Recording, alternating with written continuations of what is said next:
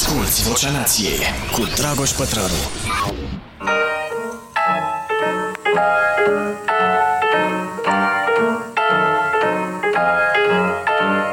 We thought that love was over and we were really through.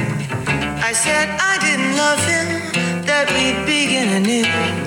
And you can all believe me, we sure intended to, but we just couldn't say goodbye. The chair and then the sofa, they broke right down and cried. The curtain started waving for me to come inside. Da da da da da da da da da da. No school say goodbye. Bun venit, suntem la Vocea Nației, podcastul emisiunii Starea Nației, iar doamna pe care ați ascultat-o se numește Diana Krall și albumul pe care vreau să vi-l recomand e din două mii doisprezece, se numește Glad Rag Doll. Bun, bun, bun, îmi place foarte tare de fata asta, am fost și la concert când a venit în România la Sala Palatului și e, e bună. E bună, dincolo de faptul că e ea bună, cum zic, care este ea, cântă extraordinar. Și îmi place și puteți să ascultați tot de la ea, nu știu, așa un best-of, dar albumul ăsta îmi place mie, poate și pentru că l-am cumpărat atunci la concert și îl am în mașină unde îl mai ascult din când în când. Apropo de asta, am găsit, o, o, o, am găsit un studiu foarte interesant despre uh, muzică și, uh, mă rog, un studiu citat uh, în uh, cartea asta de care v-am spus și săptămâna trecută, Puterea Obișnuinței, uh, și din care mai vreau să vă zic uh, câte ceva. Apropo de treaba asta cu de ce ascultăm muzică uh, pe care o cunoaștem. Uh, și uh, așa testează ăștia piesele care vor fi sau nu hit, uh, dacă ne vor ține în fața, mă rog, în fața radiourilor, că nu mai trebuie să stai în față, dacă ne vor ține pe, pe recepție. Și uite așa au ajuns posturile de radio să dea cincizeci de melodii toate și să le rotească între ele. Și zice așa aici băiatul ăsta, uh, vă citesc o chestie, și cum au făcut niște piese prin tot felul de strategii să fie totuși consumate și asimilate de, de public. Pentru că suntem făcuți, imediat ajung, băi, mi s-au dus semnele de aici, am pus-o. Da, mai încolo este, imediat. O să ajung imediat. Oamenii doresc să viziteze locuri care le satisfac nevoile lor sociale. Nu, asta e de ce mergem la sală, de ce reușim totuși să ne ținem de sală. E alt exemplu. Uite, ascultătorii sunt fericiți să rămână într-un cântec despre care ar putea spune că le displace, atât timp cât seamănă cu ceea ce au auzit până atunci. Foarte, foarte interesant, mi se pare. Creierul nostru tânjește după familiaritate în muzică, deoarece familiaritatea este modul în care noi reușim să auzim fără ca atenția să ne fie distrasă de toate sunetele din jur. Creierul nostru e proiectat să prefere modele auditive care par similare cu ceea ce am mai auzit deja. Și aici să știți că e o, o provocare. Uite, noi reacționăm față de semnale, asta sună ca toate celelalte cântece care mi-au plăcut, și față de recompense. E drăguț să refredonezi în timpul cântecului și pe negândite sau începem să cântăm sau schimbăm postul de radio. Și aici e o treabă foarte interesantă, pentru că există destule trupe care au mai mult sau mai puțin succes și care își fac piesele de așa natură încât să nu poți să cânți uh, cu ele uh, sau să cânți și tu piesa când auzi. Ori dacă nu poți să faci asta, nu prea uh, devii fan. Sau trebuie să asculți de foarte, foarte, foarte multe ori piesa ca să o înveți și să, să poți să o cânti. Și e foarte interesantă chestia asta. Voiam să vă spun că înregistrez această ediție a podcastului cu numărul patruzeci și cinci la birou, Pentru prima dată fac treaba asta, sunt la mine la birou și pentru că urmează să plec în acest weekend, sâmbătă, duminică, la Iași, unde uh, Fimiu are uh, turneu, are două meciuri acolo uh, sâmbătă. Fac înregistrarea asta vineri și sunt la birou și uh, cred că o să fac înregistrarea uh, podcastului vinerea uh, ca să pot să... dau și orele alea de duminică, cât îmi lua pregătirea și apoi înregistrarea podcastului, să le dedic totuși cum ar și trebui tot familiei, că destul stau aici și dacă am sacrificat acum și vinerea, că vin încoace să-mi fac viața mai ușoară în cursul săptămânii, adică înregistrez toate filările Starea Sănătății de peste săptămână, multe alte lucruri, interviuri, uite, azi am făcut un interviu foarte, foarte interesant despre obezitatea infantilă, o să discutăm imediat. Așa. Dar fac, înregistrez podcastul la birou și sper să se audă ok, deși cred că e un pic de eco așa la mine în birou, că e tavanul destul de, de sus, dar sper că rezolvă colegul motoretă toate problemele. Recomandare de carte. Vă recomand azi Așa și Așa, dar e o carte cu care mi-am pierdut câteva ore săptămâna asta și atunci uh, am zis să vă spun despre ea. Uh, este... E o carte ceva mai veche, dar o tot scot ăștia. Este a treizeci și cincea ediție, dacă nu mă înșel. Uh, da, a fost publicată pentru prima oară în o mie nouă sute cincizeci și doi și în o mie nouă sute optzeci și șapte a ajuns la cea de-a treizeci și cincea ediție aniversară. Bă, fraților, o mie nouă sute cincizeci și doi. E interesantă din punctul ăsta de vedere, să vezi cum scria un om în o mie nouă sute cincizeci și doi despre gândirea pozitivă. Norman Vincent Peale îl cheamă pe el și cartea a apărută la Curtea Veche.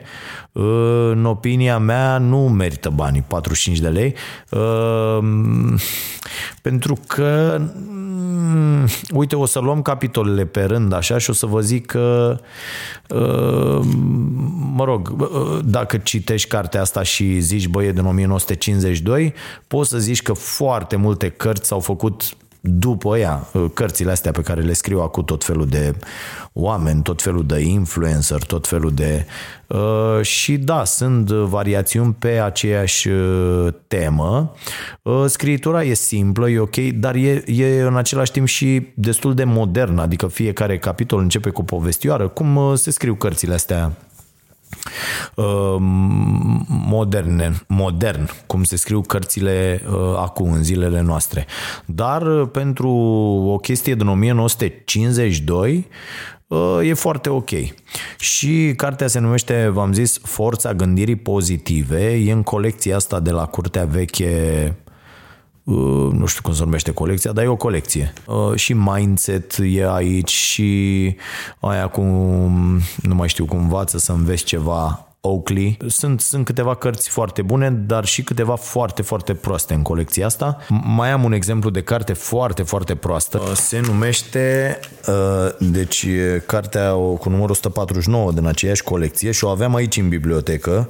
Voiam să o dau exemplu de carte absolut imbecilă, mă rog, Jeff Keller se numește, Atitudinea este totul. Normal că atitudinea e totul, pune-ne și nouă ceva nou. Acest manual de succes oferă cititorilor un plan simplu care îi va ajuta să preia controlul asupra propriilor vieți și să-și dezlănțuie incredibilul lor potențial. Bă, ești nebun. Da, și dă asta, uite, lecția numărul șapte, ce mai faci? Ziua evoluează în funcție de direcția în care se mișcă colțurile gurii tale. Dă-te încolo. Mă rog, ăsta e un citat dintr-un anonim. Anonim. Cuvintele pe care le alegi în mod consecvent îți vor modela destinul. Bă, așa e. Să știi, uite, m-am gândit și eu că înjur prea mult. Orice situație nefavorabilă poartă în sine sămânța unui beneficiu echivalent, dacă nu chiar mai mare. Așa. Asta e domnul Hill, un clasic în viață. Uite, lecția numărul patru. Ia-ți un angajament și vei muta munții din loc. Bă, ele sunt adevărate așa, dar eu, na, la, la un moment dat sunt doar niște platitudini zise, repetate de toată lumea. Asta nu știu când a scris mă ăsta cartea, dar nici nu mai contează. Eu dedică lui Dumnezeu. Dă-te încolo, uite, asta nu vă zisem. Zice, a, îi mulțumește, mulțumiri lui Dumnezeu pentru îndrumarea sa iubitoare și pentru multele binecuvântări pe care mi le-a dat. Bă, lăsați-l, mă, uite, am eu, asta mă enervează chiar foarte tare, fraților. Bă, haideți, bă, să-l lăsăm pe Dumnezeu, bă, să facă lucrurile pe care a, trebuie să le facă acolo, stația oameni care îți dă ajutat, toate, una, două, bă, mulțumesc Dumnezeu că nu știu ce. Da, și revenind la cartea asta, Forța Gândirii Pozitive, bă, și asta cade în astea, na, nouăsprezece cincizeci și doi, cade în astea credința, să ai credință, să faci credință, da, dar nu într-o forță superioară, un bărbos care stă acolo și vede ce faci și te pedepsește și te ia dracu, cum ne învață, cum îi învață popii ăștia ai noștri pe copiii la școală în zilele noastre. Nu, frate, n-are absolut nicio legătură. Bă, treaba e foarte simplă, trebuie să crezi în bine. În asta trebuie să credem cu toții, în bine, fraților. Bă, crezi în bine și să crezi în tine. Astea sunt lucrurile în care trebuie să crezi. Și atunci, cu siguranță și Dumnezeu va fi băiat ok cu tine. Și o iau așa pe capitole cu cartea asta, ai încredere în forțele proprii. Normal, că dacă, n-ai încredere, dacă să ai încredere în forțele proprii, trebuie întâi să știi să faci câteva lucruri sau măcar unul foarte, foarte bine. Pentru că dacă nu știi, n-ai cum să ai încredere în forțele proprii. Și bineînțeles mai sunt și imbecilii care au încredere în forțele proprii, dar nu știu să facă absolut nimic și atunci n-ai ce să faci cu ei. Capitolul doi. O minte liniștită generează forță. Bă, corect, corect, dar o minte liniștită e o minte care știe să facă foarte bine anumite lucruri. Că dacă nu știi, ești mereu agitat și n-ai cum să ai mintea liniștită. Cum să-ți menții o energie constantă? Eu am aici o explicație. Asta e legată direct de alimentație. Omul ăsta în nouăsprezece cincizeci și doi o dădea cu rugăciune. Deci asta era cu rugăciunea. Post și rugăciune, mâncavași gura voastră. O tâmpenie. Uh, capitolul patru. Încearcă puterea rugăciunii. Bă, mai nebunii de cap. De asta zic că nu v-aș recomanda uh, cartea, doar dacă vreți să vedeți așa cum se scria în nouăsprezece cincizeci și doi despre forța gândirii pozitive. Asta așa ca idee. Și are niște pași aici. Ia uite. Rezervă-ți câteva minute zilnic. Nu spune nimic în acest răspuns. Răstim, gândește-te pur și simplu la Dumnezeu. Această practică îți va face mintea receptivă în plan spiritual. Apoi roagă-te cu glas tare, folosind cuvinte simple, naturale. Spune-i lui Dumnezeu tot ce ai pe sub. Dă-te încolo. Așa. Cum să-ți creezi propria fericire? Bă, și aici, uite, capitolul ăsta, ăsta merită. Ăsta merită de ce? Ideea e că noi decidem dacă vom fi sau nu fericiți. Și vreau să vă zic că uh, nu mai iau mai încolo pe capitole, că deja m-am plictisit. Uh, deja mă enervează. Uh, vreau să vă spun că uh, asta mi se pare foarte important și de asta am zis să uh, menționez cartea astăzi și nu neapărat să, să o recomand, uh, dar uh, într-adevăr noi decidem cât de fericiți suntem. Și uite, eu mă uit la, la oamenii din, din jurul meu și am învățat treaba asta. Bă, mă trezesc dimineață și noi decidem dacă suntem, dacă vom fi ok sau nu cu noi și cu ceilalți în ziua respectivă. Și doar conștientizând asta, deci dimineață când mergi să te speli pe dinți sau când stai pe veceu și zici, bă, hai să am o zi ok, să fiu ok cu mine, cu ceilalți, să fiu fericit. Bă, o să fii fericit toată ziua dacă ți-ai impus asta, dacă ai momentul ăla în care conștientizezi cum vrei să fii și uh, uh, toate acțiunile tale în ziua respectivă uh, vor fi modelate uh, în acest fel. Deci asta e foarte important și da, noi decidem uh, uh, cât de fericiți suntem. Și uh, mi se pare foarte important să decidem asta în fiecare dimineață, la fel cum e decizia noastră dacă suntem buni sau nu, la fel cum e decizia noastră dacă îi ajutăm pe alții sau nu îi ajutăm, dacă suntem egoiști sau dacă suntem altruiști. Uh, toate astea sunt deciziile noastre. E adevărat că prinși în nebunia asta a, a vitezei, de multe ori nu avem timp să ne gândim și suntem răi gratuit, suntem răi fără să ne dăm seama, îi respingem pe alții fără să ne dăm seama și așa mai departe. Și de-aia e bun, uite, e bun, e bine să-ți iei un moment ăsta de cinci minute, eu deja mi-a intrat în reflex, după ce mănânc la prânz aici la birou, îmi iau vreo zece minute, chiar cincisprezece la mine în birou, în care pur și simplu stau și mă gândesc și la ce am de făcut în continuare, pentru că partea cea mai grea la mine din zi atunci începe. Am ultimele două ore de, de lucrat și de editat la emisiune și apoi înregistrarea propriu-zisă a emisiunii, unde trebuie să fiu calm. Am avut săptămâna asta o zi în care am eliberat cimpanzeul din mine și am fost, am avut un comportament execrabil, pentru că au fost mai multe greșeli în lanț, am întârziat cu emisiunea, era să nu ne intre, asta m-a enervat foarte, foarte tare, în primul rând m-am enervat pe mine, apoi m-am enervat pe niște tâmpenii pe care le-au făcut ceilalți. Știți cum se întâmplă cât o zi de aia ai și la sport și peste tot, bă, o zi de aia în care nu merge nimic, deci orice ai face, toate merg incredibil de prost. Eu astfel de zi am avut noi uh, uh, miercuri. Incredibil de proastă zi pentru, pentru toată lumea. Și joi ne-am revenit și am fost ok și chiar le-am, le-am zis uh, uh, oamenilor aici, bă, vedeți ce înseamnă să avem o atitudine asta negativă, proastă și atragem și mai multe probleme și nu e, nu e în regulă deloc. Și nu mai vreau să am astfel de, de zile, de-aia le-am și zis celor care Au, au făcut greșeli și nu respectă pașii care trebuie respectați,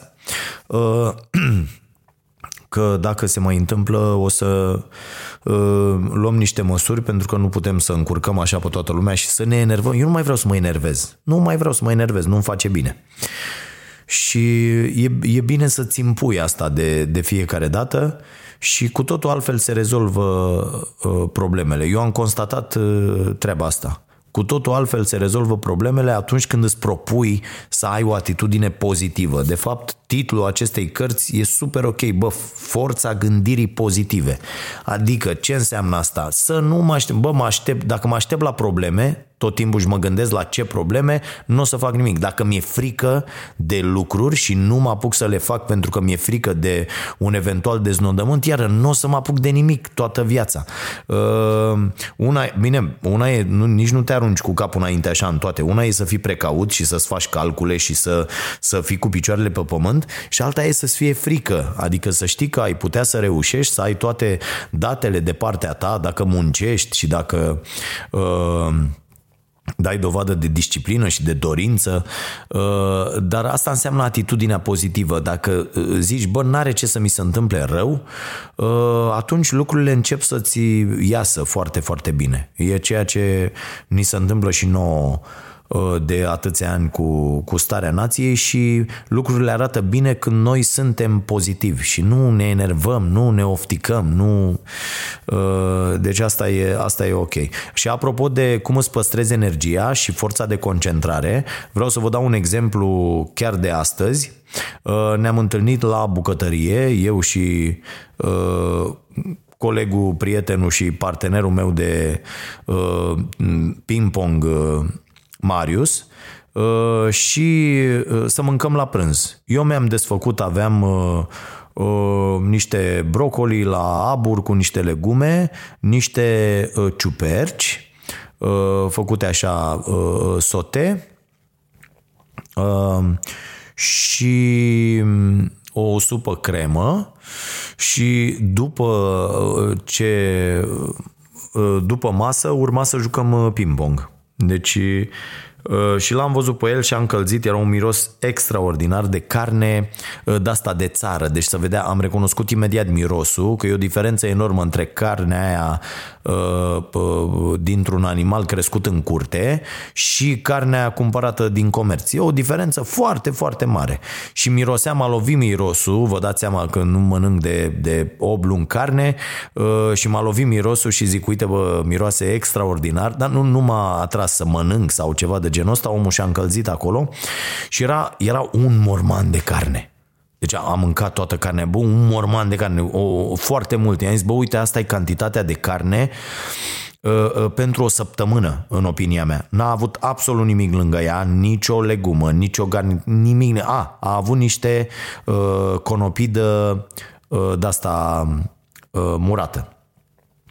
foarte, foarte bună, am gustat și eu și aia am mâncat și nu i-am zis, dar l-am sunat după aia și i-am zis că de-aia s-a întâmplat ce s-a întâmplat la tenis și l-am lăsat fix jumătate de oră și apoi am început să jucăm tenis pentru că știam că eu voi avea energie să rezist foarte mult, pe când el, chiar dacă va începe bine, energizat de la carnea aia un pic, după aia va fi foarte, foarte moale. Ceea ce s-a și întâmplat. Mi-a luat primul set, jucăm care-i primul la cinci, seturi mici, două din trei. Și mi-a luat primul set cinci doi, ceva de genul ăsta, i l-am luat pe al treilea cu cinci trei și pe al patrulea tot cu cinci, pe al, pe al doilea cu cinci trei și pe al treilea tot cu cinci trei și am câștigat eu doi unu. Dar asta e un răspuns uh, uh, foarte interesant. Energia zilnică o luați din alimentație. Punct. Cu cât mâncați mai multe legume și fructe și leguminoase și semințe și alte lucruri uh, foarte, foarte bune pentru voi, într-o stare cât mai uh, naturală, uh, cu atât veți fi mai energizați pe parcursul zilei. Cu cât mâncați carne, cu atât vă veți simți mai leșinați, mai moleșiți, nu vă spun ce se întâmplă cu toxinele alea în interiorul vostru și așa mai departe. Deci ăsta e un răspuns și îmi pare bine pentru că m-a bătut și ieri și alaltă săptămâna asta, cred că m-a bătut în fiecare zi. Nu, ieri n-am jucat, dar luni, marți, miercuri m-a executat. Drept pentru care mă bucur că astăzi am mâncat atât de multă carne și de-aia am câștigat, pentru că o sută la sută de-aia am câștigat. Vreau să vă vorbesc un pic despre obezitatea asta infantilă.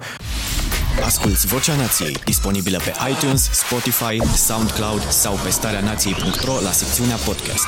Am avut un dialog foarte, foarte interesant pe care îl veți urmări săptămâna viitoare.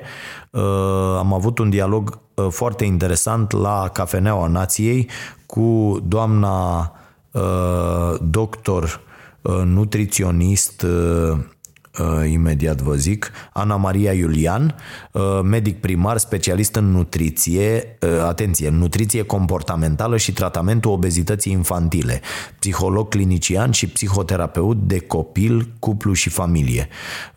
Și femeia este membru fondator și coordonator la Centrul de Excelență în profilaxia și tratamentul obezității infantile și a organizat peste patruzeci de ediții pentru tabăra de nutriție și dezvoltare personală adresată copiilor cu probleme de greutate, supraponderal și obezi și în general tuturor copiilor care vor să se familiarizeze cu un stil de viață sănătos. Super ok, doamna, am avut o discuție foarte interesantă despre obezitatea infantilă și uh, am ajuns la concluzia că e extraordinar de greu. Uh, ea are acolo niște sfaturi foarte bune, de aia vă sfătuiesc, mai ales dacă aveți copii, mai ales dacă aveți copii cu tendințe de, de îngrășare, uh, să, să ascultați, să vizionați emisiunea săptămâna viitoare când uh, va fi difuzată. Uh, pe scurt, lucrurile se fac în familie și pornesc de la uh, niște obiceiuri bune de hrană, de, pornesc de la înlăturarea tuturor acestor ispite numite dulciuri, patiserie, tot. A, apropo, știți că din două mii douăzeci și unu există un ordin uh, la nivelul Uniunii Europene că se vor închide toate nenorocirile astea de patiserii, covrigării, mi-a zis și mie doamna, uh, pentru că s-a dovedit foarte clar că grăsimile astea trans care se găsesc în toate produsele astea de panificație pe care le mâncăm ca niște imbecili cretini ce suntem și nu înțelegem că alea sunt cancerigene, s-a, s-a confirmat, toate studiile au confirmat că sunt cancerigene și că trebuie scoase și ci că ar urma să fie scoase. Asta o să vedem, o să mă interesez, o să mă interesez și eu în legătură cu subiectul. Dacă știe cineva mai multe sau are referințe, să-mi scrie și mie la dragoșarond pătraru punct ro. Da, și legat de asta cu copiii, băi, trebuie să facem presiune să se schimbe programa la școală. Este absolut inadmisibil să nu avem ore de nutriție în școli, să nu știe copiii ce trebuie să mănânce, să nu știe părinții cum să-și hrănească copiii, să avem atât de mulți părinți care nici măcar nu-și pun problema că își nenorocesc copiii și că îi pregătesc pentru o viață absolut mizerabilă, permițându-le să fie supraponderali în copilărie. Nu vă mai spun ce, cum se modifică tot corpul și centrul de greutate când un copil la zece ani are șaptezeci optzeci de kg, că totul trece ceva mai în față, se duce toată greutatea pe genunchi, ăla o să fie un copil condamnat la suferință pentru toată viața lui. Și sunt atât de mulți, fraților, uitați-vă, suntem pe locul al doilea doilea în Europa, am ajuns să fim și aici foarte, foarte bine la acest indicator cu obezitatea infantilă. Inadmisibil. Și nimeni nu face absolut nimic. De ce? Pentru că trebuie să ajungem pe mâna industriei farma, pentru că pf, cei mai mulți medici prescriu rețete și dau pastile în loc să umble la partea de prevenire, care este cea mai importantă, să discute cu familia, să-i sfătuiască pe cei din familie ce să mănânce, cum să mănânce. Și ne-a dat acolo doamna doctor niște uh, tips and tricks, așa, uh, și e foarte, foarte interesant. Am zis că o să mai facem uh, discuții pe, uh, pe tema asta, iar cei care credeți că nu puteți să uh, o scoateți la capăt cu copiii, doamna doctor spune, băi, totul e o negociere și o joacă. Ok, vrei pizza, copile, da? Hai să, fă, uite, facem un blat ăsta din făină integrală ca să nu mai punem nenorocire la asta de făină albă, ne distruge glutenul și așa mai departe. Hai să punem pe ea, tu ce vrei? Vrei, ok, facem o concesie, vrei cașcaval. Uite, hai, punem azi cașcaval, dar hai să punem legume. Ce legume? Uite, cu ce legumă vrei să te împrietenești tu azi? Și uite așa, totul este o negociere, mai lași și tu, mai lasă și copilul și atenție, nu trebuie abandona rolul de părinte. Foarte interesant dialogul, vi-l recomand, va fi săptămâna viitoare pe canalul nostru de YouTube, pe canalul nostru de Facebook și, bineînțeles, câteva minute, cele mai interesante vor fi și în emisiunea Starea Nației. Am primit mesaje despre cum e emisiunea, suntem mult mai relaxați, încercăm să producem mai mult entertainment și treaba asta reușește, am văzut, se vede și în audiențe care sunt considerabil mai bune decât cele de pe finalul anului trecut sau cele de la începutul anului trecut, ceea ce nu poate decât să ne bucure. Uh, un alt subiect pe care vreau să-l abordăm și o să citesc și uh, câteva mesaje este, este ăsta. Băi, ce am putea să facem fiecare uh, cu viața lui dacă am înțelege mult mai devreme anumite chestiuni? Că vedeți cum, uh, cum e făcută viața asta, nu reușești până la o anumită vârstă să găsești răspunsuri pe care ai vrea să le ai în tinerețe. Ați văzut că toată lumea, și sportivii, și muzicienii, și uh, alți artiști, dar și, uh, știu eu, inginerii sau specialiștii în tot felul de domenii spun, bă, ce aș fi făcut dacă aș fi avut mintea de acum la douăzeci de ani. Și cum sunt făcute lucrurile că respingi absolut toate sfaturile bune, totul la, la vârsta la care ar trebui să acumulezi foarte mult. Iar cei pe care îi vedem că ajung să fie extraordinari sunt acele excepții. Sunt oamenii care înțeleg la timp sau foarte, foarte devreme, printr-un concurs de împrejurări, înțeleg ce au de făcut. Și mi se pare foarte, foarte important. Primez mesaje de la mulți tineri, copii, care îmi zic: domne, dar cum să fac, că vreau și eu să uite, să reușesc, să... Și le zic: băi, e o problemă de timp, e o problemă de cum vă raportați voi la timpul pe care îl aveți. Aveți extraordinar de mult timp, îl folosiți incredibil de prost, adică ore întregi să pierdeți pe rețelele astea care n-au absolut nicio valoare ca funcție socială, pentru că uh, oamenii sunt din ce în ce mai singuri, spun toate studiile, chiar dacă ei interacționează între ei, oamenii sunt din ce în ce mai singuri. Relațiile sociale uh, n-au fost rezolvate de apariția internetului, există studii care confirmă asta și ne confruntăm cu această boală, singurătatea, care am făcut și la Starea Sănătății un episod pe asta, va fi săptămâna viitoare. Singurătatea este la fel de periculoasă pentru om cum sunt celelalte, cum sunt alcoolul, cum, cum este alcoolul, pardon, cum este fumatul. Și atunci e, e foarte nasol. Deci dacă ești singur, aproape sigur te cureți destul de repede și ar trebui să avem grijă de cei ai noștri care sunt singuri sau se simt singuri. Și cei care vă simțiți singuri, n-ar fi rău să cereți ajutorul. Da, așa, uite, cât un telefon mai merge la apropiații care sunt singuri și trebuie cultivate neapărat relațiile alea patru, cinci, șapte, zece în familie, foarte, foarte apropiate, și alea o sută treizeci - o sută cincizeci de relații trainice de prietenie pe care le poate avea un om pe parcursul unei vieți. S-a dovedit de când se fac studii pe Homo sapiens că mai multe relații nu avem. De fapt, vorbește și Harari în Homo sapiens despre asta și în Homo Deus, despre faptul că de-aia acum douăzeci, treizeci, cincizeci, șaptezeci de mii de ani,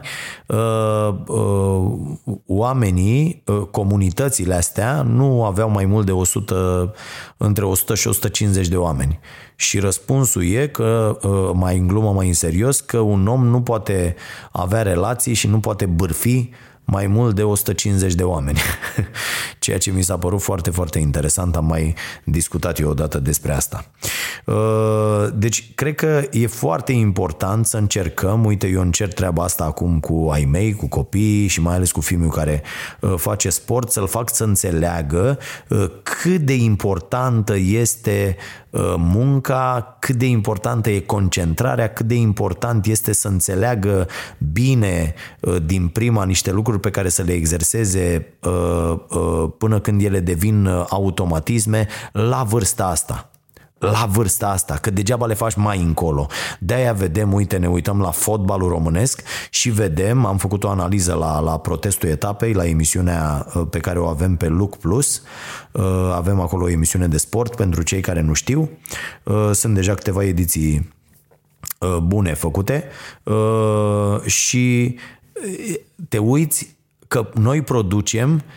De ce oare producem jucători care când pleacă afară stau pe banca de rezerve? Deci nu mai, nu mai exist, aproape că nu mai există jucători români care să joace meci de meci la echipa lui de club. De ce? Odată mentalitatea, noi nu lucrăm deloc la nivel de copii și juniori la mintea jucătorilor, îi înjurăm, îi drăcuim. Dacă mergeți la un meci de ăsta de copii la, la fotbal, Doamne Dumnezeule, ce e acolo, cu băga mea și făcea mea, futu-s morții mătii de copil, bătăi, investiare, rahat, ăla n-are cum să ajungă ceva, ăla e un ratat din acel moment, dacă tu ca părinte permiți asta, copilul ăla n-are cum să ajungă ceva, pentru că nu mai merge, cu bătaia nu mai merge, a mers odată, acum sunt cu totul alte metode și vor fi întotdeauna sportivi mult, mult, mult mai buni și mai întregi la minte decât ăștia făcuți din bătaie.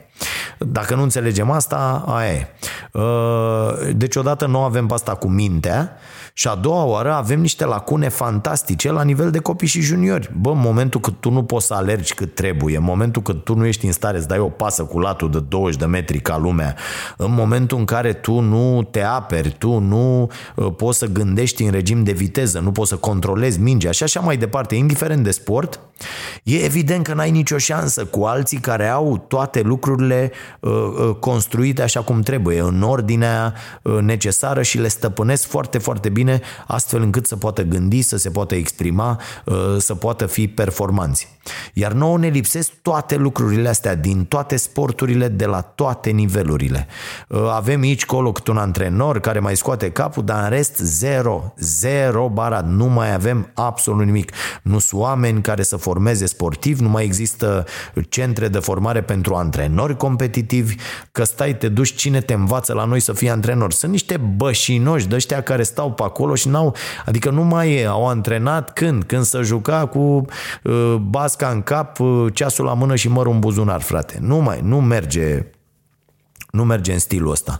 Și dacă nu reușim, adică uite, eu mă zbat acum în proporție de... Fimiu mi-a zis foarte clar că el nu își vede viața altfel, chiar dacă nu o să fie, nu o să ajungă în N B A, nu își vede viața altfel, asta îi place, îl face fericit și ok, eu deja mă uit după licee, afară, unde să poată progresa, pentru că aici n-ai cum să progresezi, rămâi într-o găleată de asta, într-o baltă de asta de, de mediocritate și deci nu ai cum, n-ai condiții, nu ai absolut nimic. Așa ei copii, că toată lumea zice, de ce să plecăm din țară? Bă, uite de aia, pentru că trebuie să le dăm copiilor șansele pe care în țară nu le primesc. Adică, iar asta că sunt patriot și că du-te dracu, fii tu patriot în dreptul tău. Eu sunt pentru a le da șansele necesare copiilor mei să aibă o dezvoltare bună și să-și caute fericirea, să aibă apoi sentiment de, de utilitate în societate și să, să fie fericiți practicând o meserie care le place la nebunie, care e o, o, o pasiune, nu e un coșmar pentru ei.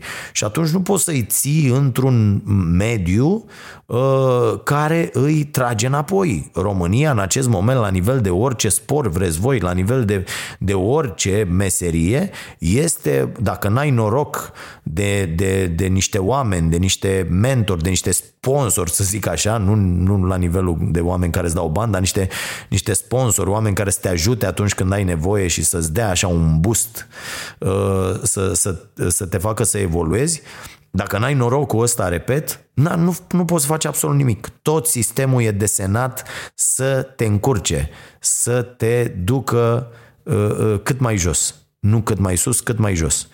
Și atunci normal că cine vrea și poate și trage foarte tare, poate să le asigure copiilor un viitor mult mai bun și condițiile necesare de a-și urma pasiunile. Cred că e foarte, foarte important și e o lecție pe care cu toții trebuie să, să o avem în minte. Adică foarte mulți părinți zic, a, l-am dus la sportul nu știu care și uite, e bun, merge, face, drege. Bă, degeaba, degeaba, asigur, te-ai asigurat că antrenorul respectiv e, e ok, știe metode noi, știe că lucrurile avansează peste tot, iată, se lucrează cu date, se lucrează cu, sunt alte metode, s-au descoperit tot felul de metode de progres noi care se fac cu totul altfel, se analizează creierul ăsta și ce poate el să facă în diverse feluri și dacă nu ești la curent cu chestiile astea tu ca antrenor,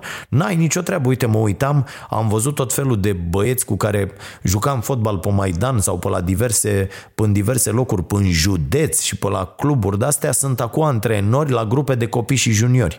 Lăsăm la o parte faptul că niște tâmpiți făcuți grămadă, n-au, n-au avut mai mult de șase la școală în viața lor, nu știu să vorbească, sunt plini de dezacorduri de...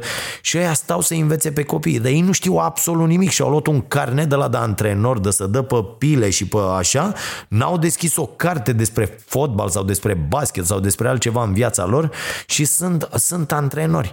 Bă, nu se poate să facem așa și noi părinții ne lăsăm uh, copiii pe mâna unor astfel de oameni care habar n-au, nu citesc, nu știu, nu, nu, nu au habar despre ce predau acolo și noi zice, a, l-am dus la sport, dar pe semne că nu e talentat, dacă nu, nu e adevărat, mă, nu e adevărat, înseamnă că nu e ce trebuie uh, acolo pentru, pentru evoluție. Mare grijă aveți dacă sunteți într-o astfel de uh, situație. Ce mai voiam? Mai voiam să citez mesaje. Ah, mai voiam să vă spun o chestie. Mi se pare, m-am amuzat în această săptămână și de fapt de când a fost numit nou guvern m-a amuz foarte tare. Există oameni care sunt încă foarte, foarte îndrăgostiți de personaje precum Iohannis, Orban, P N L, U S R, nu mai zic tiripliști din ăștia gen Rareș, Bogdan, Moise, Guran, tot felul de campioni de ăștia. Și sunt foarte amuzante reacțiile acestor oameni, pentru că normal că noi ne-am păstrat aceeași poziție, adică sancționăm derapajele puterii la emisiunea Starea Nației, făcând-o într-un mod cât mai agreabil pentru public. Puterea fiind acum la cei de la P N L, bineînțeles că ăia au devenit mai sancționați de noi în emisiune decât uh, uh, jegurile astea de la P S D. Și uh, atitudinea este extraordinară. Oameni, mă uit în istoricul de mesaje, am primit mesaje de la oameni care zic uh, ceva la modul uh, pătrarule, îmi pare rău să spun, dar uh, cred că uh, te-ai schimbat. Și intru și le zic unora că mă uit în istoricul conversațiilor și sunt oameni care spuneau: ești cel mai tare, senzațional, mamă ce ai făcut lui Dragnea, mamă ce ai zis de Veorica, bă ce-mi place. Și sunt numai mesaje ale oamenilor, la unele am mai reușit eu să răspund, că la câteva din zecile, sutele, miile care vin mai reușesc să răspund. Și e drept, pe rețelele sociale n-am mai, n-am mai făcut-o de mult, am decis să, să nu mă mai încarc cu, cu aceste lucruri, îmi pare rău, dar asta e. Îmi, îmi ofer astfel ocazia de a fi mult mai productiv, de a face, iată, acest podcast, de a uh, vă, vă răspunde acolo și de a fi mult mai concentrat la, la emisiune. Altfel mă încarc pe rețelele sociale, dacă intru uh, să răspund la comentarii, mă încarc de o chestie negativă, mi-e scârbă de mine la un moment dat, după, după o oră de stat pe Facebook, îmi vine să mă fac, uh, să, să merg să-mi fac duș, mă simt murdar, jegos, mizerabil. Uh, și... și le zic, nu vă spărați, dar uitați-vă mai sus la mesaje, i-am, i-am scris cuiva săptămâna asta, uitați-vă mai sus la mesaje, ia vedeți că mă, mă, m-ați lăudat în toate mesajele. Păi da, că atunci dădeați în ăștia de la P S D. Păi zic, și acum cine e la putere? Păi da, domne, dar nu-i lăsăm și pe ăștia să facă, să vedem dacă... Ce să vedem, domne? Vedeți, oamenii au... Deci cum își schimbă oamenii părerea despre tine dacă... consideră că tu nu mai ții cu ăia pe care uh, omul respectiv îi iubește. Mi se pare, mi se pare genial și o, o spun încă o dată și încerc să le explic tuturor, bă, oameni buni, voi vă schimbați, adică fie voi aveți aceeași poziție, eu, eu rămân pe aceeași poziție, da? Dar voi ați uitat să menționați că atunci când mă felicitați, mă felicitați pentru că dădeam în P S D, dar eu dau în cine deține puterea. De fapt, ăsta e rolul jurnalistului pe care nu prea îl înțelege nimeni, mai ales în țara asta. Rolul jurnalistului este să sancționeze excesul de putere și toate tâmpeniile pe care le face puterea. Uite, P N L au venit competenți ăștia, niște imbecili incredibili, vin cu un tupeu fantastic și spun noi facem cu criterii, cu meritocrație, cu tot, bă, și schimbi schimbi în două luni jumătate dintre inspectorii școlari. Este un, un text publicat de colegii de la, de la zero punct ro, vi recomand, nouăsprezece inspectori școlari schimbați pe un singur criteriu, politic. Adică, ok, îi dai pe ea la o parte că sunt boi, bă, dar nu poți să aduci nouăsprezece oameni care-s la P N L, membri sau simpatizanți. Nu poți să faci așa ceva dacă tu pretinzi că ești altceva decât P S D. Nu sunteți altceva. Sunteți aceleași jeguri ordinare care ați venit să luați puterea ca să faceți același lucruri, să abuzați de această putere, să vă angajați oamenii de la partid. Să... E aceeași chestie, e fix aceeași chestie. Și dacă o sancționezi, vin oamenii și zic, băi, stai mă, stai mă puțin. Păi ce faci, dăm în ăștia? Ă, da? Adică, da, mi se pare foarte amuzant și uh, cred că puteți vedea și voi asta pe, uh, pe net. Hai să luăm mesaje. Voi scrieți, pătrarul citește. Bă, cred că am țipat un pic cam mult, mi-arată uh, indicatorul ăsta de, uh, de aici. Bun, uh, câteva mesaje, am primit câteva mesaje foarte frumoase și o să iau așa uh, ce apuc să citesc. Uh, ia să vedem. Băi, uh, multă lume recomandă, a, am două recomandări la aceeași carte. Nu mi s-a întâmplat niciodată într-o săptămână să-mi recomande două persoane diferite aceeași carte și o să o citesc, deși cred că la un moment dat, nu știu, ori am citit doar un sample, eu pe Amazon așa fac, văd cărțile, recomandările, citesc o recenzie ceva și iau acel sample să-l citesc să văd exact despre ce e vorba. Uite, încep cu mesajul lui Silviu. Salut, Dragoș, o să încerc să fiu cât se poate de scurt. Îți scriu acest mesaj pentru a te încuraja să continui cu ceea ce faci. Mă numesc Silviu, am douăzeci și cinci de ani și sunt I T-ist la început de carieră. Bravo, frate! În primul rând, faci o treabă excelentă cu producțiile tale. Te-am descoperit recent. Uite, asta mă bucură foarte tare. Sunt foarte mulți oameni care m-au descoperit recent. Deși eu am îmbătrânit dracu de când fac lucrurile astea, te-am descoperit recent și am început să te ascult împreună cu soția. Am ajuns la nouăsprezecea ediție a podcastului, plus cele noi pe care le adaugi în fiecare săptămână. Mulțumesc! Încerc de mult să-mi schimb modul de viață și cu ideile tale sunt pe punctul de a reuși. Nu-s ideile mele, tati, sunt ideile altora pe care eu le aduc aici, în atenția voastră. M-am apucat de citit, paranteză, Factfulness, Pic, foarte bune cărți, Economia pe înțeles fiicei mele, Varufakis, da, Tată Bogat, Tată Sărac, Kiyosaki, bun. Am început să-mi schimb alimentația și să încep să fac schimbări pe partea de sport. Bravo, tată, extraordinar. Multă baftă în proiectele pe care ți le-ai propus și să vedem cât mai mult material de calitate. Recomandare de carte, Why We Sleep, de Matthew Walker. Da, mulțumesc mult, Silviu, pentru recomandare. Uh, și ce să, până săptămâna viitoare o să trească să iau cartea și să o citesc. Uh, și ia uite, salut, îmi scrie și Iulian, Iulian care zice așa: salut, ca urmare a dorinței tale din ultimul podcast îți recomand cartea Why We Sleep, Unlocking the Power of Sleep and Dreams, Matthew Walker, P H D. Da.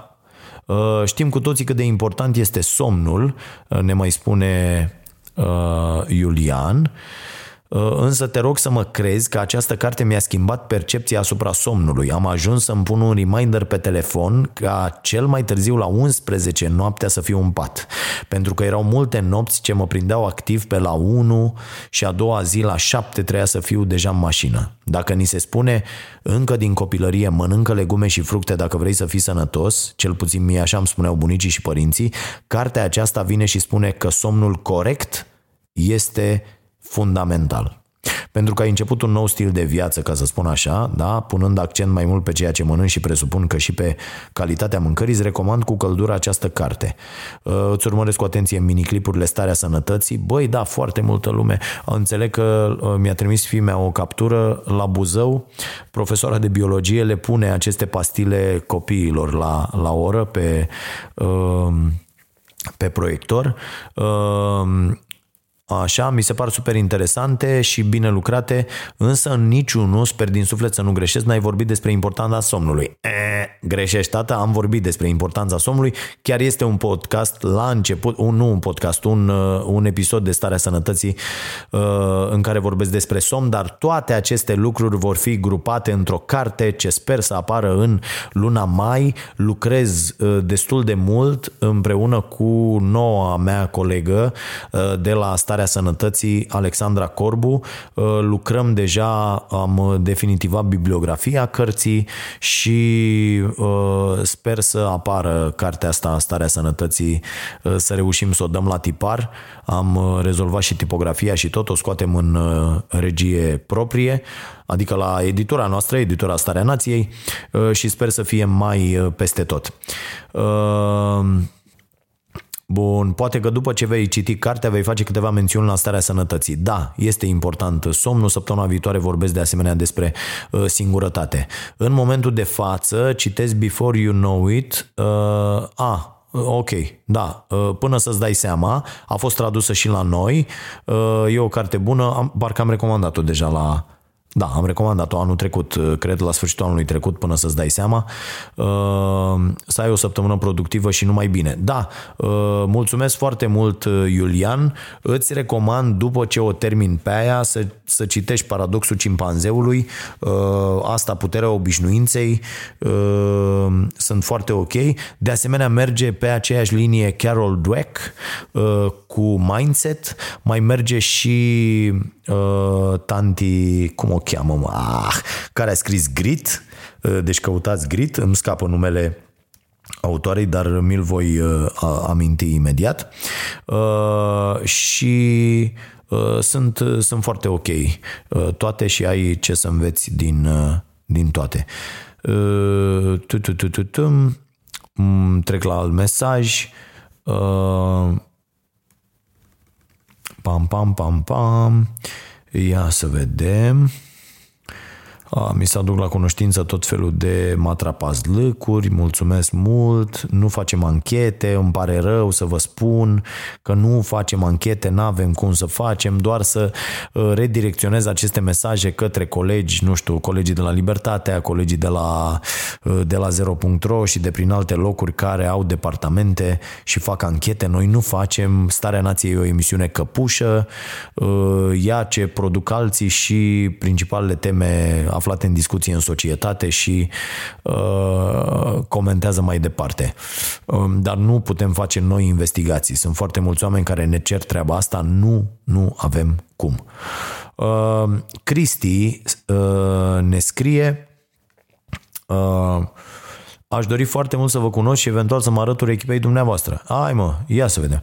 Dar nu prea știu cum v-aș putea ajuta. Am înțeles că sunteți în căutarea unei persoane care să vă ajute pe partea de promovare online. Am găsit. Uh, am găsit, am găsit, am găsit. Uh, cred că a fi în jurul dumneavoastră m-ar ajuta foarte mult, aș progresa enorm ca om. Vă apreciez foarte mult, încerc să vă urmăresc. Frate, vino pe aici.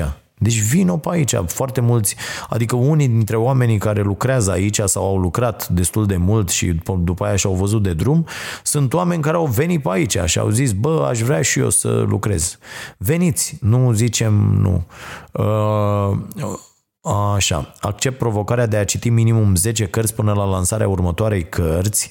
Aha, că am zis eu, da, am zis, cine citește zece cărți, anul ăsta o primește gratuit pe asta mea, care va ieși cu Starea Sănătății.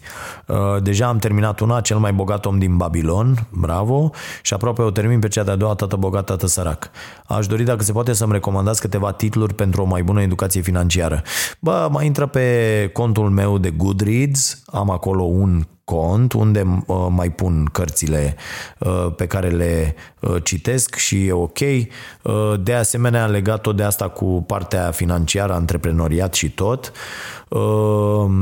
cred că o să facem treabă foarte bună pe LinkedIn cu o producție pe care o pregătim.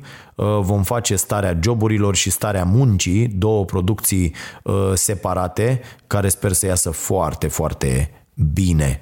Uh, și o să vă dau vești foarte bune că ne-a fost aprobată chiar o finanțare pentru uh, această producție Starea Muncii uh, și cred că o să fie foarte, foarte interesant. E o producție pe care o voi face împreună cu uh, Victoria Stoiciu, expert în relații de muncă. O să fie foarte, foarte frumos. Așa, mai luăm un mesaj. Uitați puțin imediat. Uh, o să-l îngăsesc. Uh, un mesaj. Uh, da, ce-mi plac și astea. Transmite-i, te rog, lui Vela. Transmite-i, te rog. Deci unii oameni își închipuie că eu stau uh, stă uh, așa că nebunul și uh, vorbesc cu miniștrii, fac nu știu ce lucruri. Da. Uh, bun. Uite, m-am apucat serios de citit de când te ascult. Bă, asta e, asta e cel mai bun mesaj. Mă bucur foarte tare. Înseamnă că reușim să facem ceva foarte bine. Uh, nu reușesc să țin pasul cu ritmul în care citești tu pentru că am jobul la corporație plus consultanța I T pentru un client ex- extern. Tăticule, hai să zic eu, nu e o scuză, tată. Eu lucrez paisprezece ore pe zi la o intensitate mare, mare, dar nu trece zi fără cincizeci de pagini. Deci nu trece. Nu pur și iar în weekend două sute, două sute cincizeci. Deci nu, nu există treaba asta. Să citești cincizeci de pagini, n-ai, adică n-ai jumătate de oră undeva, deci trebuie să fie, trebuie să găsești. Nu mai zic că, uite, învăț și să cânt la chitară, găsești timp, găsești, important e să vrei. Așa, alternez o carte de dezvoltare personală cu una mai ușoară și mereu notez cărțile pe care le recomanzi sau le împrumut de pe Bookster. Foarte bine, dar am un target de două cărți pe lună. Bun și asta. Și vreau să câștig challenge-ul cu zece cărți pe care l-ai inițiat. I am seeking for the reward. Foarte bine. Așa că vreau să știi că mă poți considera încă un om pe care l-aduci pe o cale mai bună prin acțiunea asta. Bravo, frate. Mihai este cel care a trimis acest mesaj. Uh, îmi mai trimite cineva o uh, copertă cu arta subtilă a nepăsării uh, și îmi spune că a terminat-o. Foarte bine. Uh, i-am recomandat și arta subtilă a disperării de același autor, Mark Manson. Uh, mai departe, imediat vă zic, uh, Alin, cine era? Nu. Am un mesaj foarte ok ca să vedeți ce înseamnă Ca să vedeți ce înseamnă, fraților, când citim niște lucruri și găsim niște lucruri. Bum, bum, bum, așa, tot felul de invitații. Mă tot invită lumea la... Cu scuze că eu caut, o să bat câmpii puțin ca să găsesc acest subiect. Mă tot invită lumea la uh, TEDx-uri de-astea. Uh, și eu nu mă duc. Nu mă duc, bă, frate, pentru că am, uh, am o problemă să vorbesc într-un sfert de oră. Uh, să zic tot ce, tot ce am de zis. Și da, știu că ar trebui să fac, să reușesc să fac treaba asta, dar ar trebui să mă pregătesc, ori ca să mă pregătesc îmi ia timp și eu n-am acest timp, din păcate. Nu găsesc acest mesaj, oricum cineva din Londra care mi-a scris și care ascultă podcastul și care mulțumește pentru faptul că având un copil cu probleme din spectrul autist, A, a auzit ce am recomandat eu într-o zi cu cât de rău face glutenul pentru această afecțiune și a reușit cu nutriționista să ajungă la un program și rezultatele se văd. Eu doar am spus că am citit un studiu în care se, se vorbea despre treaba asta și mi s-a părut extraordinar de interesant și am sunat pe toți oamenii pe care îi știu și care au preocupări în zona asta sau copii cu astfel de probleme să le spun despre efectele devastatoare ale glutenului asupra sănătății. La fel se întâmplă și cu lactatele, bă frate, nu vrem, nu vrem să înțelegem și vedeți s-au băgat, băi, se bagă lapte în toate alea pentru că laptele creează o, o, o adicție, o dependență este uh, și este incredibil că nu vrem să, uh, să înțelegem aceste lucruri. Da, e, ce să, ce să faci? Ah, foarte multă lume mă tot întreba cu ce asta de gătit, băi, vreau să vă spun că este incredibil, n-am, nici nu știu pe oamenii aia, nu e vorba de reclamă, nu e vorba de nimic, dar există nenorocirea asta de gătit numită Thermomix, băi, frate, este ceva incredibil, noi avem deja de vreo două săptămâni o mașină de asta și nu puteți să vă închipuiți ce poate să facă și cum, ce gust are mâncarea și câtă economie faci pentru că are rețetele băgate, tu practic urmezi toți pașii care sunt încorporați acolo, mașinala zice exact ce trebuie să faci și tu cumperi exact ce trebuie pentru rețetele respective, îți faci planul cu ce mănânci, este extraordinar, extraordinar. Deci cum ies niște, niște mâncăruri, niște supe creme, niște prăjituri, tot felul de extraordinar. Deci, na, nu credeam că pot să vorbesc despre o mașină de gătit în felul ăsta, am privit-o foarte, foarte sceptic, sceptic când nevastă mea a zis, bă, am văzut-o la lucru și vreau. Ai cincizeci, o sută de mii de rețete, nu știu câte, este nebunie, îți poți face orice și oricine poate să fie master chef, adică nici mai contează cu, că toți vezi pe ăștia cu arte, cu figuri, cu... Uh, uh, nu, frate, nu mai contează, nu trebuie să știi absolut nimic, rețetele sunt băgate acolo, toate cantitățile, iar mâncarea este fantastică, nu trebuie să știi nimic despre bucătărie, despre... Ăla scrie acolo, acum pune uh, un dă ăsta de usturoi, dă treizeci de, și și cântărește, îți face tot, tot, tot. Când ai băgat, ăla zice, e ok, hai, treci mai departe. Nu vă mai zic, înghețat în trei minute și toate nebuniile astea făcute în casă, tot, tot, tot.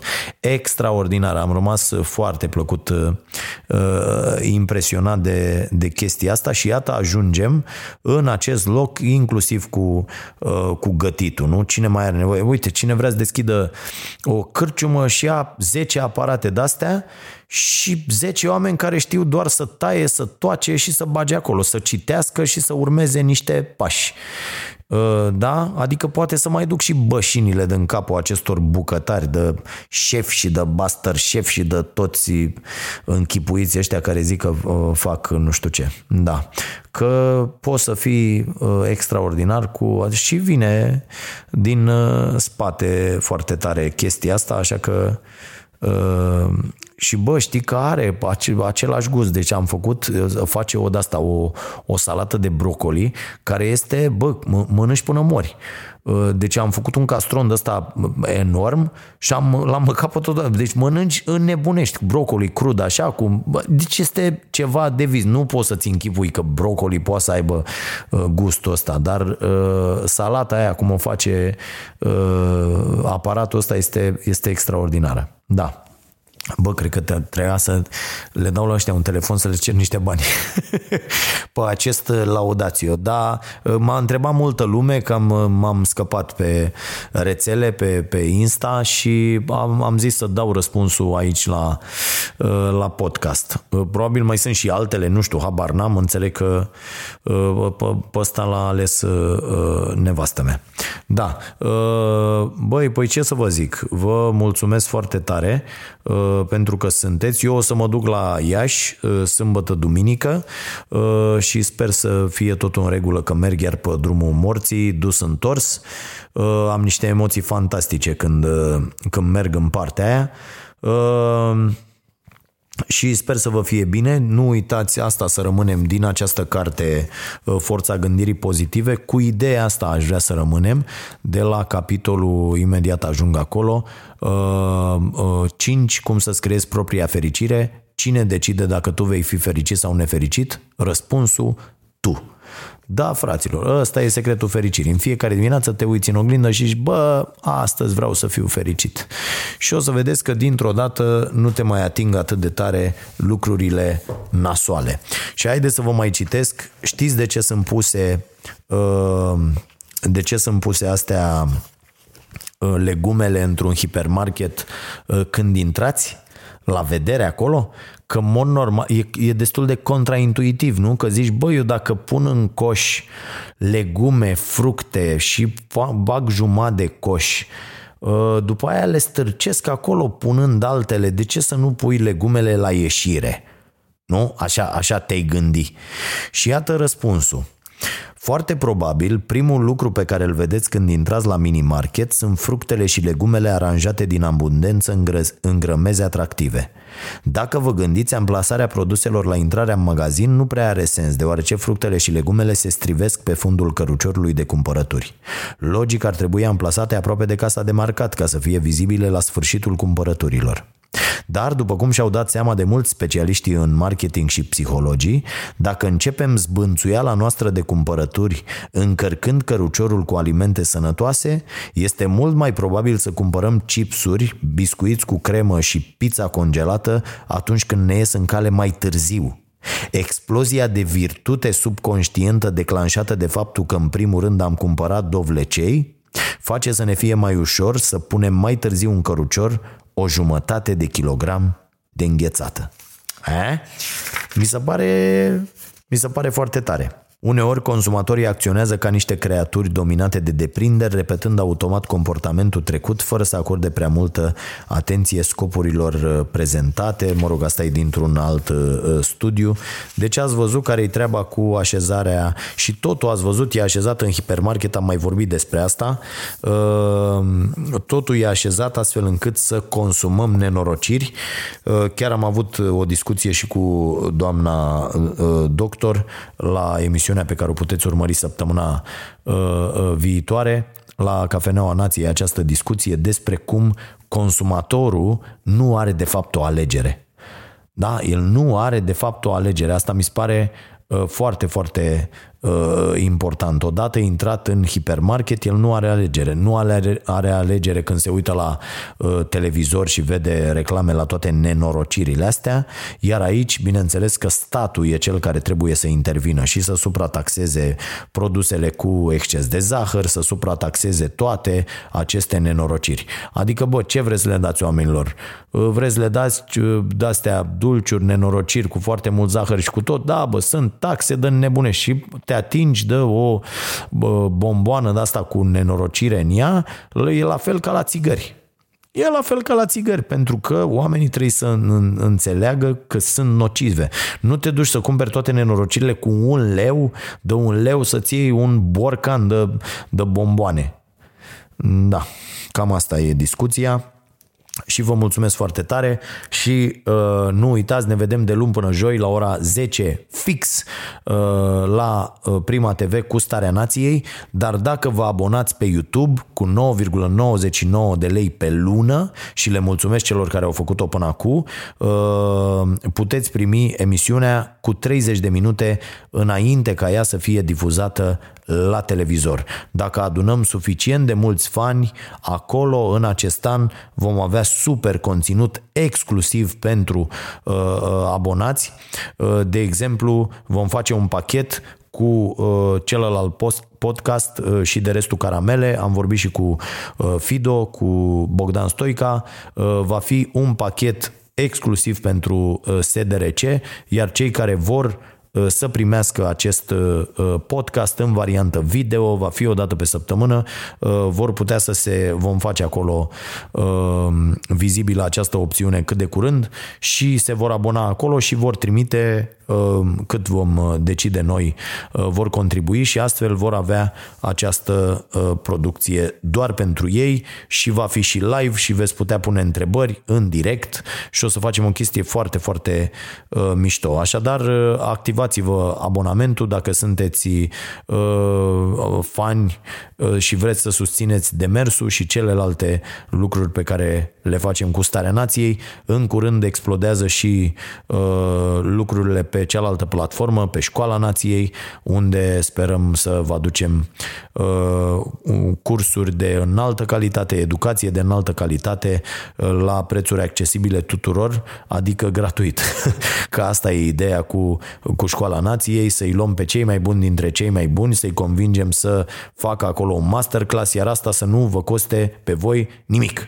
zero lei, zero bani, vorba aia, așa că sperăm în curând să avem și acolo toate lucrurile așezate. Colega mea, Edith, se ocupă de treaba asta în forță începând din acest an. Aștept mesajele voastre la dragoș aron pătraru punct ro. Să fiți iubiți și nu uitați să fiți buni, dragii mei!